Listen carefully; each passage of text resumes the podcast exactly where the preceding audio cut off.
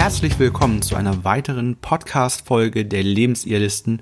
Mein Name ist Florian. Ich bin Ina. Wir beide sind Paartherapeuten und coachen täglich Paare raus aus der Beziehungskrise hin zu einer glücklichen und harmonischen Beziehung. Genau, und wir haben ja in den letzten Podcast-Folgen über das Thema Beziehung retten als Oberthema gesprochen. Und heute soll es darum gehen, dass wir einmal darüber sprechen wollen, warum halte ich krampfhaft an einer Beziehung fest, die mir nicht gut tut. Also warum man, wenn man in einer toxischen Beziehung lebt, daran noch festhält. Was könnten die Gründe sein? Genau, also ich finde, finde toxisch immer schon sehr drastisch. Ne? Ja. Das hört sich immer schon sehr, sehr ja, krankhaft an. Toxisch, die halt Beziehung ist wie vergiftet, Gift. ne? Ne? ähm, aber manchmal fühlt sich das gar nicht so extrem an, wenn man in der Situation drinsteckt. Aber man würde es eigentlich schon als solche bezeichnen. Ne? Genau. Und oft erleben wir halt, dass Menschen an einer Beziehung festhalten, ähm, die sie unglücklich macht. Ne? Und dann fragt man sich natürlich auch allgemein, warum, warum ist das so? Warum bleiben diese beiden Menschen, die sich selber nicht gut tun, in einer Beziehung? Genau, da haben wir vier große Punkte rausgesucht, die typischerweise die Ursache dafür sind, ähm, dass die Paare an einer Beziehung festhalten. Ja. Obwohl vielleicht klar ist, dass es besser wäre, ähm, sich zu trennen oder vielleicht ist es auch nicht ganz klar. Ähm, aber wir wollen das gerne mal vorstellen. Vielleicht magst du Ja, genau. den ersten und wichtigsten Punkt einmal vorstellen. Also ein sehr großer äh, Punkt ist natürlich finanzielle, Verz finanzielle Verpflichtungen und Kinder. Das ist so der Brocken, der extrem häufig genannt wird in diesem Zusammenhang. Ne? Also typischerweise, dass eine finanzielle Verpflichtung besteht im Sinne von einem Haus, das abbezahlt werden möchte, man seinen Lebensstandard auf zwei Personen ausgerichtet hat. Und wenn man diese Beziehung verlassen würde, würde man alleine sein. Das heißt auch für sich alleine sorgen. Und das heißt natürlich auch vielleicht den Lebensstandard nicht halten zu können, den man sich aufgebaut hat. Und auch umzuziehen, weil meistens ja, wenn man ein Haus hat und einen Abtrag hat, das kaum einer alleine stemmen kann oder nur sehr schwierig. Und das ist für viele Menschen wirklich ein, ein Punkt, der, ja, der richtig Bauchschmerzen macht, ne? Dass man denkt, diese große Veränderung im Leben, diese ja, finanzielle Verpflichtung, die, die ich dann ja alleine tragen muss, macht einfach sehr große Bauchschmerzen. Und der zweite Punkt, der natürlich auch häufig genannt wird, sind Kinder. Weil man natürlich, wenn man eine Beziehung verlässt oder wenn eine Partnerschaft zu Ende geht und da sind Kinder äh, mit bei, man auch die Verantwortung für die Kinder in dem Moment vielleicht alleine trägt, ne? also dass einer alleinerziehend wird, aber auch die Angst, wie sage ich es den Kindern, was für Gefühle können bei den Kindern hervorkommen, wie kann ich so eine Zeit durchstehen, wie kann ich ähm, die Gefühle meiner Kinder begleiten, ganz viel Unsicherheit, ganz viel Angst auch, dass da auch Wut entstehen kann, ähm, gerade wenn man selber merkt, dass der Partner einen nicht gut tut, wie kann ich aber als starker Vater, als starke Mutter meinen Kindern gegenübertreten und dem Menschen, mit dem ich zusammen war, nicht schlecht dastehen lassen, ne? damit ich auch den Eltern ja noch, also als Eltern noch ein starkes Elternpaar sein kann, den Kindern gegenüber. Viel Veränderung, die halt eintritt, wenn eine Beziehung zu Ende geht. Ja, vor allen Dingen, und im, das macht nicht nur was innen, sondern auch im Außen. Nämlich im Außen geht es vielen dann noch um den sozialen Status, der einhergeht. Vorher war man vielleicht nach außen die zufriedene Familie, weil doch die meisten ja nicht ins Innenleben Ja. der Familie reingucken können. Im Außen sieht man zwei schöne Autos, ähm, ein Haus mit Haus. schönem Vorgarten, Ja. alles gepflegt, eine schöne Familienkonstellation, Gut Paar mit zwei, Leute. zwei Kindern, genau, also so, Mhm. so dieses Wunschbild, was wir doch häufig haben. Ähm, viele Freundschaften, die natürlich auch darauf aufgebaut sind, dass es andere Paare sind, auch mit Kindern Ja. und so weiter. Und ja, für viele geht dann so ein sozialer Status verloren, was du schon sagtest, auf einmal steht er alleinerziehend. Und Gerade im dörflichen Rahmen, ne?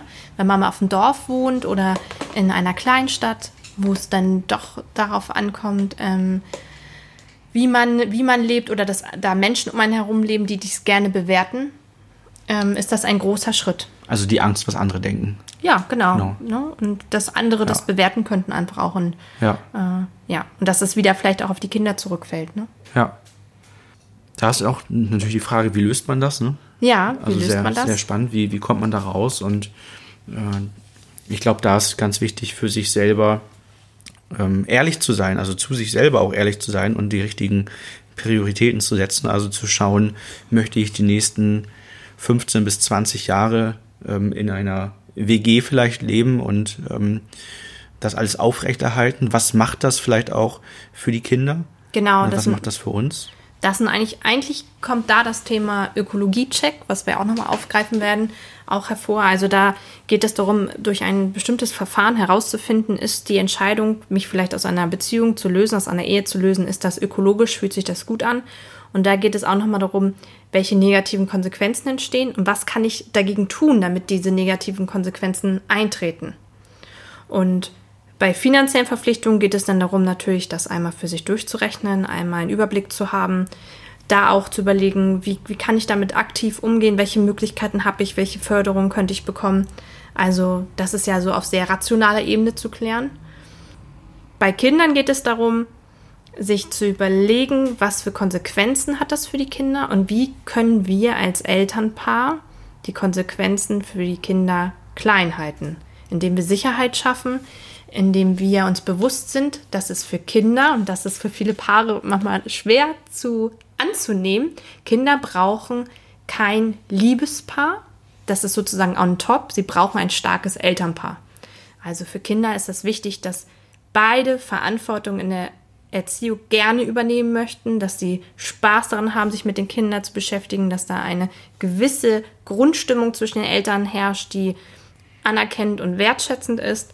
Aber dieses Liebespaar, das brauchen Kinder nicht. Es ist schön, wenn es da ist. Ich glaube, man stellt sich häufig eine Frage nicht oder viele Paare stellen sich eine Frage nicht. Ähm, vielleicht auch aus Angst vor der Antwort oder weil man es nicht sehen möchte. Was passiert denn mit den Kindern, wenn man sich eben nicht trennt? Also was lernen die Kinder für eine Beziehung kennen? Man muss ganz klar sagen, Kinder lernen, wie man Beziehungen führt, wie man mit Konflikten umgeht, wie man sich mit Gefühlen auseinandersetzt, wie man Erwartungen ausspricht. All diese ganzen Dinge lernen Kinder von den Eltern. Die Frage ist, was lernen die Kinder? Wie lernen die Kinder, wie Beziehungen funktionieren, wenn Eltern ein, ein ja, WG-Konstrukt vielleicht leben, ähm, aus Angst vor finanziellen Verpflichtungen, aus Angst vor sozialem Status, aus Angst, die Kinder zu enttäuschen. Und Kinder spüren das. Kinder merken ja auch, ähm, oft berichten ja auch Kinder und sagen, es hätte mir eigentlich gut getan, wenn meine Eltern sich getrennt hätten eher, ne? Weil die ersten Bindungspartner, die Eltern, zeigen ja den Kindern auch, wie man eine Beziehung führt. Und das ist dann im späteren Verlauf, wenn Kinder nie gelernt haben oder nie gesehen haben, wie eine liebevolle Beziehung laufen kann, wie sollen sie später im Leben zu anderen Menschen eine liebevolle Bindung aufbauen. Ne? Das ist sehr schwierig. Ja, das finde ich sehr spannend. Also das äh, berichten auch sehr viele. Da überlegt man und denkt man eure eigene Kindheit zurück.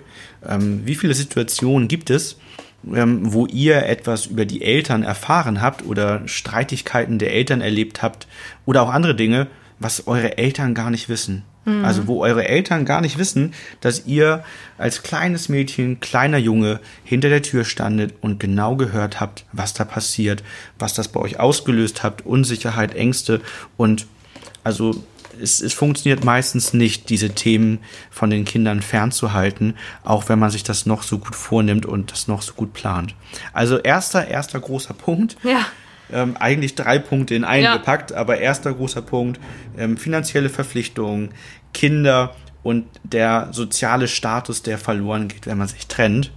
Ähm, ja, der zweite Punkt, Der zweite Grund sozusagen, ne, warum man an der Beziehung festhält, ist, dass man denkt, ähm, die Se oder dass man so eine Sehnsucht nach der Zeit hat, wo ja noch alles gut war. Man denkt ja, man kennt den Menschen ja auch noch anders, ne? Und auch wenn Freunde und Familie sagen so, oh, trenn dich lieber, das tut dir nicht gut, dann hat man mal das Gefühl, sich auch in so eine Rechtfertigungsrolle zu kommen, zu sagen, ja, aber ich weiß, derjenige war ja früher mal anders und man sehnt sich an die Zeit zurück vor den Konflikten, wo es vielleicht noch harmonisch war, wo man noch ein besseres, ein stimmiges Gefühl hatte in der Partnerschaft und man möchte unbedingt an diese, an diese Zeit anknüpfen. Aber ähm, es ist natürlich schwierig. Äh, diese Zeit wird nicht einfach so wiederkommen. Nee, Hoffnung alleine, dass die Krise ja. bald vorbeigeht, reicht nicht. Äh, die, die Krise ist durch irgendwas verursacht worden. Ja. Und man braucht halt dann auch, auch ja, einen, einen klaren Prozess, einen, einen klaren Ablauf. Wie kann man äh, an die Themen rangehen, die zu den aktuellen Gefühlen geführt haben und wie kann man das lösen? Also Hoffnung alleine reicht da nicht. Ja. Ähm, genau. Ja, dritter Punkt. Ja. Ähm, also dritte, der dritte Punkt ist auch ein ganz wichtiger. Ähm, das sind nämlich Ängste. Mhm. Ängste davor, den Partner zu verlieren, einsam zu sein, ähm, häufig auch als Verlustangst betitelt, ähm, was, was auch häufig die Ursache von einem ja eher, eher schwach ausgeprägten Selbstvertrauen ist. Ähm, aber auch andere Ereignisse im Leben vorher dazu geführt haben können, dass man halt ähm, eine Verlustangst hat, beziehungsweise Angst davor hat, einsam zu sein. Da erinnere ich mich sofort an unseren ersten Podcast äh, zurück. Da wollten wir von einem Paar berichten, was wir dann äh, mangels Zeit nicht gemacht haben. Und ähm, dieses Paar passt in dieses Beispiel eigentlich wunderbar hinein, denn da ging es darum, dass ähm, sie sich fremd verliebt hat und sich auch entschieden hat, sich zu trennen. Also das Paar kam zu uns und die, die Trennung war entschieden. Es ging also um ein Trennungscoaching und es ging darum, dass er ähm, die Trennung wahrhaben kann, dass er, dass er die Trennung annimmt. Und am Ende ging es auch darum, natürlich ein starkes Elternpaar für die Kinder zu bleiben. Nee, ein Kind. Ein für kind. das Kind zu bleiben. Ein ja. Kind war es. Ähm, das war ganz wichtig. Und er hatte halt eine sehr starke Verlustangst und ähm, hm. hatte auch, auch sehr große Angst davor, einsam zu sein, allein zu sein. Selber auch Scheidungskind gewesen, ne? Da die Prägung auch sehr stark. Genau. Und da ist auch so eine, wir haben das im Coaching damals genannt, so eine Symbiose zwischen den beiden. Die haben sich beide als beste Freunde bezeichnet, obwohl sie nun ja im Trennungsprozess waren. Also sie haben eine enge Verbundenheit noch gespürt, haben aber auch beide gesagt, äh, irgendwie ist es ja nicht die Liebesbeziehung, die die verbindet. Und ähm, da nochmal die Überlegung, was, wer ist dafür verantwortlich, dass ich glücklich bin? Ne? Und viele Paare können sich nicht trennen, weil sie denn das Gefühl haben, äh, sie, ist, sie sind ohne dem anderen nicht mehr komplett.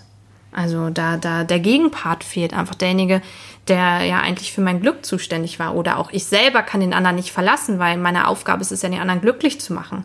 Und das ist immer das Gefährliche, was dann entstehen kann. Abhängigkeiten in einer Beziehung aufgrund des Gefühls, dass man den anderen selber zu seinem Leben braucht oder auch den anderen glücklich zu machen. Ne? Die Sprüche, die man ja auch überall gerne liest. Ne? Äh, ich kann ohne dich nicht leben oder ähm, du, du, ähm, du machst mein Leben komplett. Ne? Also so eine, eine, eine Abhängigkeit, die da schnell mitschwingt. Ne? Es gibt noch so ganz viele andere Sprüche, die fallen mir jetzt gerade nicht ein. Ähm, das Entscheidende bei, bei diesem Paar war einfach, und das ist, das ist eigentlich der, der Punkt, um den es geht, dass ihm auch schon vom Kopf her, vom Denken mhm. her klar war, dass, dass eine Trennung ein guter Weg sein wird, dass die beiden auch wunderbar miteinander klarkommen werden, weil sie letztendlich keinen, keinen konkreten Streit oder mega Konflikt hatten, ähm, aber einfach das Basisgefühl, nämlich die Ängste, die da aus dem Basisgefühl hochgekommen sind, ihm diesen Weg versperrt haben. Also er hätte alles dafür getan, dass diese Beziehung genau. hält, auch wenn eigentlich sein Denken schon sagt, die Trennung ist eigentlich ein guter Weg.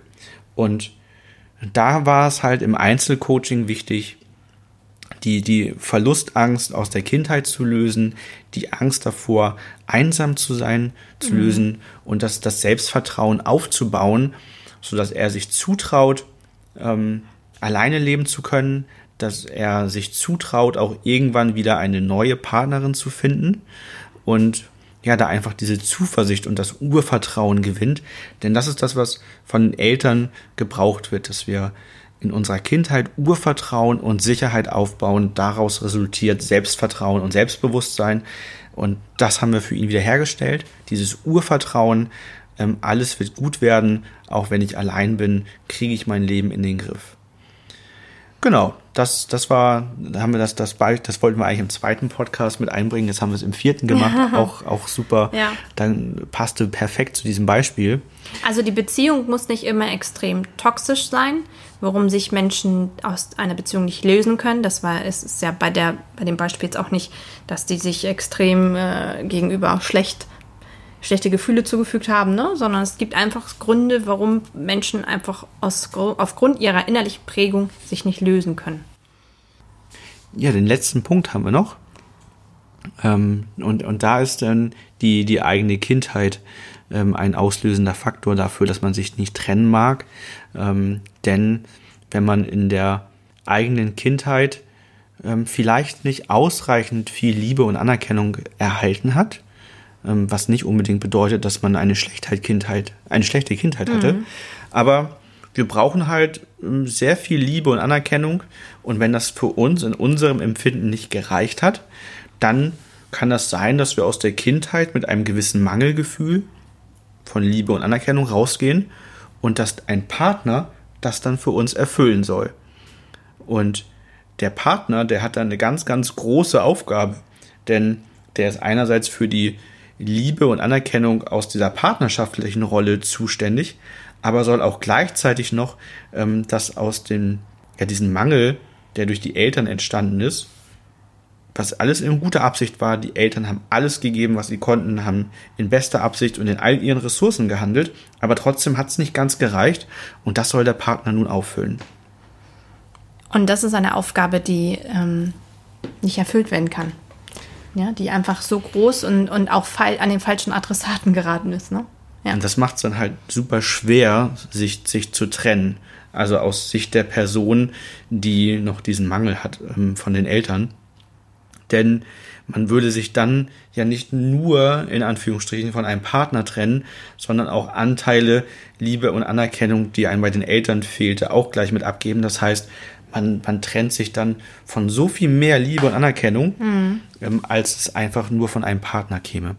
Ja, und das kann dazu führen, dass man, dass man halt in einer Beziehung bleibt, ähm, in, in, die einem eigentlich nicht gut tut, aber ähm, dieser, dieser Verlust fühlt sich dann so stark und so groß an, dass, dass man es einfach nicht machen kann.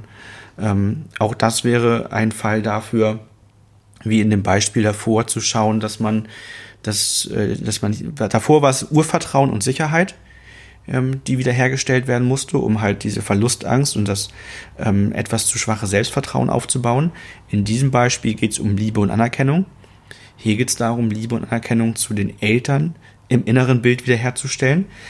Ähm, und, in diesem Prozess dafür zu sorgen, dass der Partner ähm, dafür nicht mehr zuständig ist, sodass dann gelöst von dieser ähm, ja, von dieser Abhängigkeit, die entstanden ist, das ist ja wie eine Abhängigkeit, in der man sich dann befindet, gelöst von dieser Abhängigkeit ähm, anders betrachtet werden kann, ob man sich trennen möchte oder nicht. Ja, also eine Trennung ist natürlich immer ein, ein großer Berg, der einen bevorsteht. Ne? Viele Entscheidungen, die getroffen werden müssen, viele Handlungsweisen, die gut reflektiert und bedacht sein müssen. Und manchmal hilft es da einfach, sich Hilfe von einer neutralen dritten Person zu holen. Das kann ein Weg sein. Oder halt auch im ersten Schritt einmal die Gedanken aufzuschreiben, einmal die Sorgen aufzuschreiben, um auch für sich vielleicht mal zu reflektieren, was sind wirklich die Gründe, die mich von einer Trennung abhalten, einmal raufzuschauen, was, was kann ich aktiv tun, mir sozusagen dann zu überlegen, was kann ich tun, damit die negativen Konsequenzen für mich nicht so groß sind, wo kann ich mir Hilfe holen, was kann ich vielleicht noch ähm, umstellen, was auch immer, damit der Berg nicht immer größer wird, sondern überschaubar. Genau, also zusammengefasst nochmal finanzielle Verpflichtungen, Kinder und auch sozialer Status. Dann das zweite war die Sehnsucht nach der Zeit, wo es mal gut war, mhm. verbunden mit der Hoffnung, die Krise könnte auch irgendwie wieder vorbeigehen von alleine. Ähm, Ängste, einsam zu sein, Verlustangst, Partner zu verlieren, ähm, den Partner zu verlieren. Person. Genau. Und äh, letzter Punkt war ähm, Ausgleich durch den Partner von Liebe und Anerkennung, die bei den Eltern fehlte und dadurch ist man in eine Abhängigkeit geraten. Das waren ja die vier Punkte, die aus unserer Erfahrungswelt mhm. am häufigsten dazu führen, dass man an einer Beziehung festhält, die einem eigentlich nicht mehr gut tut. Ja, wir hoffen, ihr konntet da viel Mehrwert für euch mitnehmen ähm, und habt, habt Impulse für euch bekommen. Genau. Ähm, wenn, wenn ihr euch selbst in so einer Situation fühlt, könnt ihr natürlich gerne uns schreiben und gerne helfen wir euch aus, aus der Situation heraus. Ähm, und allen anderen hilft es hoffentlich dabei, gar nicht erst in so eine Situation hineinzugeraten und mit diesem ganzen Input zu wissen, was für euch gebraucht wird, um ausgeglichen kraftvoll genug zu sein, gute Beziehungen zu führen. Wir freuen uns über Feedback von euch und hören uns das nächste Mal. Tschüss. Bis bald.